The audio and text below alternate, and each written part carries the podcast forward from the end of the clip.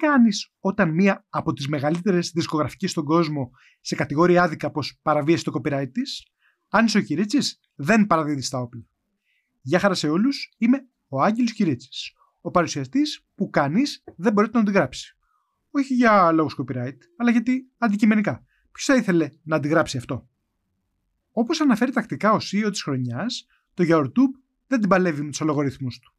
Και ένας τομέας στον οποίο δεν την παλεύει καθόλου, μα καθόλου, είναι το θέμα του copyright όσον αφορά τη μουσική. Σε αυτό το βίντεο θα δούμε πώς δυσλειτουργεί ο εντοπισμός παραβίασης του copyright στο YouTube και γιατί ο ισχυρισμός στο κανάλι μας παραβίασης του copyright της BMG είναι. για ηλίθιους!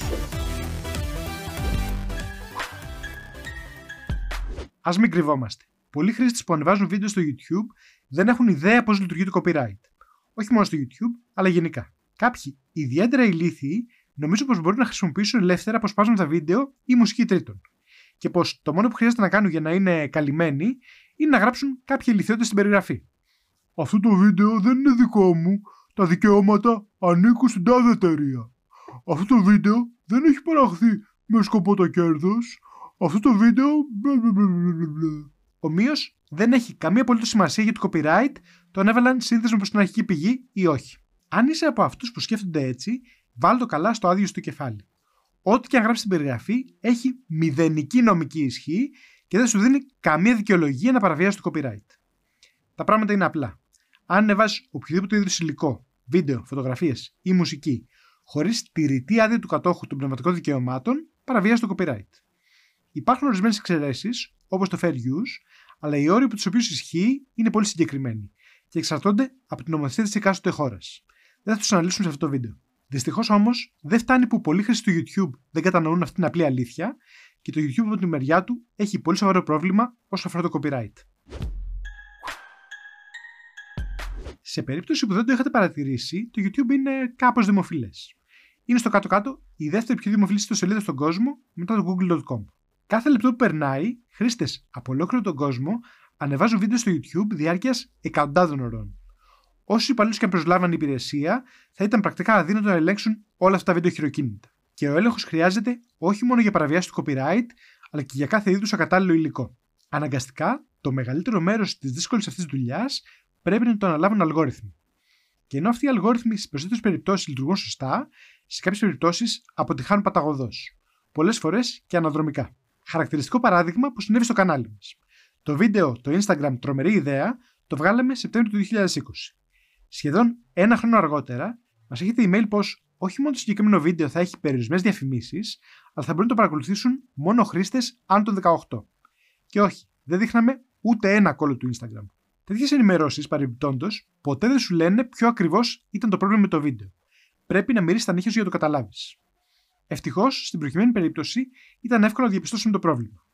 Βλέπετε, πριν η εφαρμογή ονομαστεί Instagram, το όνομά της ήταν αυτό που βλέπεις από της οθόνης. Προφέρεται όπως το γνωστό ποτό και δεν πρόκειται να το διαβάσω για ευνόητους λόγους. Επειδή λοιπόν αυτή η λέξη ακουγόταν δύο ή τρεις φορές στο βίντεο, κάποιος αλγόριθμος νόμιζε πως μιλούσε για αλκοόλ. Άρα το βίντεο είναι ακατάλληλο για 118. Logic. Αυτό όμως που μας συνέβη και είναι το θέμα του σημερινού βίντεο ήταν ακόμα χειρότερη αποτυχία των αλγορίθμων. Αν παρακολουθείς τα live που κάνουμε ρε και που, ίσως παρατήρησες πως το τελευταίο live που κάναμε με την κλήρωση για το μεγάλο giveaway αλλάξαμε τη μουσική στο background. Αρχικά, ας πούμε δύο πράγματα για τις μουσικές που χρησιμοποιούμε στα βίντεο μας. Το να βάλεις ένα βίντεο κάποια εμπορική μουσική, είτε πρόκειται για τραγούδι είτε για ορχιστρικό κομμάτι, είναι ο γρηγορότερος τρόπος να φας φαλιάρα για το copyright. Σε αντίθεση με αυτό που ενδεχομένως πιστεύουν πολλοί, συνήθως στο YouTube δεν πρόκειται να σου κατεβάσει το βίντεο, ούτε θα ρίξει copyright strike στο κανάλι σου. 99% περιπτώσεις απλά θα δώσει όλα τα έσοδα του συγκεκριμένου βίντεο στην εταιρεία που είναι ο κάτοχος των πνευματικών δικαιωμάτων. Α πούμε πως ένα βίντεο 15 λεπτών έβαλε 30 δευτερόλεπτα μουσικής που προστατεύεται με copyright. Ε, μετά το copyright claim, όλα τα έσοδα που θα έχει αυτό το βίντεο θα πάνε σε κάποια δισκογραφική, όχι στο κανάλι σου. Ούτε καν αναλογικά και 30 δευτερόλεπτα. Όλα τα έσοδα για όλη τη διάρκεια του βίντεο θα πάνε στη δισκογραφική. Δίκαιο ή άδικο, έτσι έχουν τα πράγματα. Ω εκ τούτου, οι μουσικές που χρησιμοποιούν στο PC Steps είναι από τη συνδρομή μας στο artlist.io. Hashtag not sponsored. Με μια συνδρομή 120 ευρώ το χρόνο έχουμε αμέτρητα μουσικά κομμάτια με κάθε δικαίωμα να τα χρησιμοποιήσουμε σε όποια και όσα βίντεο θέλουμε. Δεν βάζω σύνδεσμο στην περιγραφή γιατί είπαμε not sponsored. Κανείς δεν με πληρώνει για να βάλω σύνδεσμο. Αν σε ενδιαφέρει αυτή η υπηρεσία, μπορείς να μπεις να την ψάξεις στο Google. Δεν θα σου πέσει ο κόλλος. Αν την ψάξεις και όντως σου πέσει ο κόλλος, my bad. Μπορείς να έχεις τα λεφτά σου πίσω. Σε αρκετά από τα προηγούμενα live στο κανάλι μας, πλην του τελευταίου, είχαμε μια συγκεκριμένη μουσική από το Artlist να πέσει στο background. Πρόκειται για το κομμάτι Lonely Earth, την ορχιστρική έκδοση από τον καλλιτέχνη Ίκαρος. Πριν το τελευταίο live, κάναμε με την Έλληνα μερικά δοκιμαστικά ιδιωτικά live, για να ελέγξουμε πώ λειτουργεί καλά η εικόνα και ο ήχος.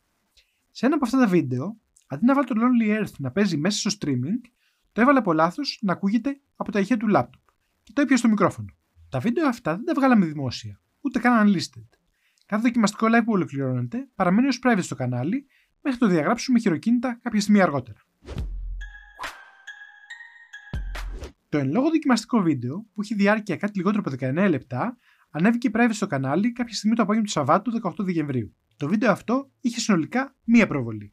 Από την Έλενα που το κοίταζε από τη μεριά της για να δούμε αν όλα είναι καλά. Λίγα λεπτά αργότερα, σκάει email από το YouTube.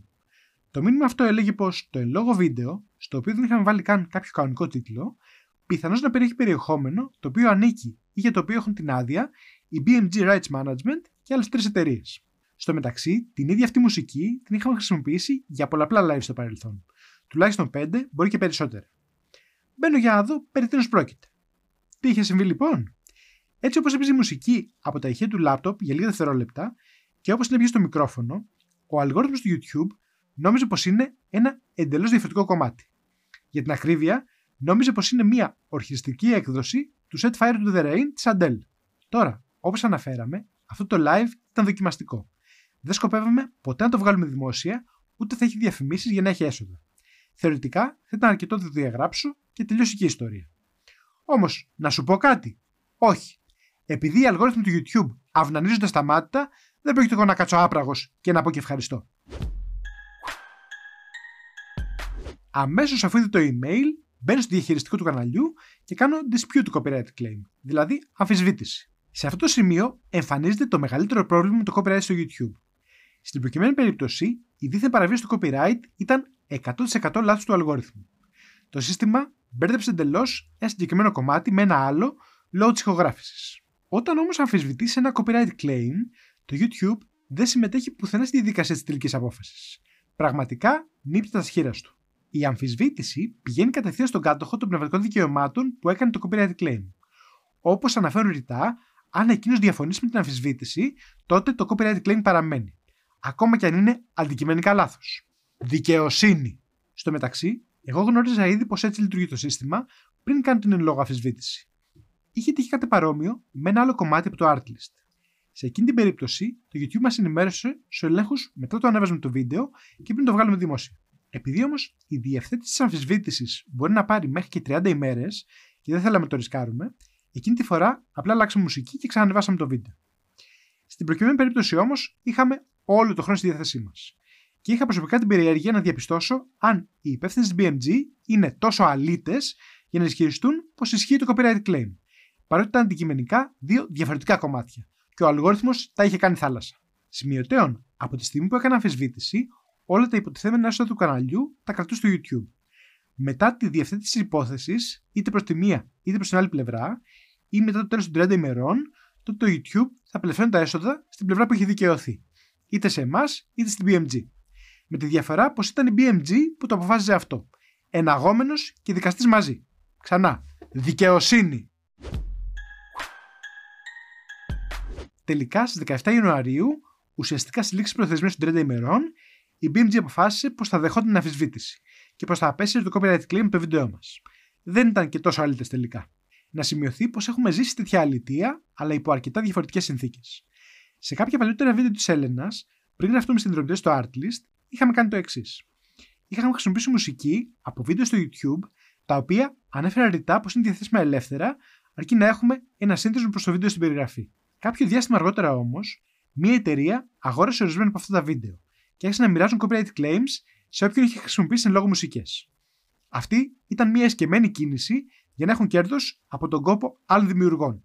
Αλίτε πρώτης τάξεως. Εν κατακλείδη, Αν θέλεις να χρησιμοποιήσεις μουσική στο YouTube, ο ευκολότερος 100% ασφαλής τρόπος είναι να χρησιμοποιήσεις την audio library την οποία θα βρεις στο διαχειριστικό του YouTube. Αυτή τη στιγμή η συγκεκριμένη ενότητα περιέχει γύρω στα 1700 μουσικά κομμάτια, τα οποία το ίδιο YouTube εγγυάται πως είναι ελεύθερα προς χρήση. Ο αριθμός τους δεν είναι τεράστιος, ούτε ενδεχομένως να βρεις αυτό ακριβώς που έψαχνες. Είναι όμως τζάμπα και είναι ασφαλή. Για μεγαλύτερη ποικιλία, με ένα σχετικά μικρό κόστος, το Artlist έχει εξυπηρετήσει εξαιρετικά το κανάλι μας. Δεν γνωρίζουμε αν είναι η μόνη υπηρεσία του είδους, αν υπάρχουν και άλλες και με τι κόστος. Αλλά για 10 ευρώ το μήνα, εμείς θεωρούμε πως αξίζουν τη συνδρομή μας. Εσάς, ποια είναι η άποψή σας; Γνωρίζετε πόσο ηλίθεια λειτουργεί το copyright στο YouTube χωρίς ένα τρίτο ανεξάρτητο κριτή. Έχετε κανάλι και είχατε αντίστοιχα ή και άλλα προβλήματα με το copyright; Γράψτε ένα σχόλιο. Αν σου άρεσε το βίντεο, ξέρεις τι να κάνεις. Αν δεν σου άρεσε το βίντεο, τότε για σένα δεν ισχύει ούτε copyright ούτε copyleft. Κάνε copy το μεσαίο, το μακρύτερο. Είμαι ο Άγγελος Κυρίτσης και μέχρι την επόμενη φορά να περνάτε καλά.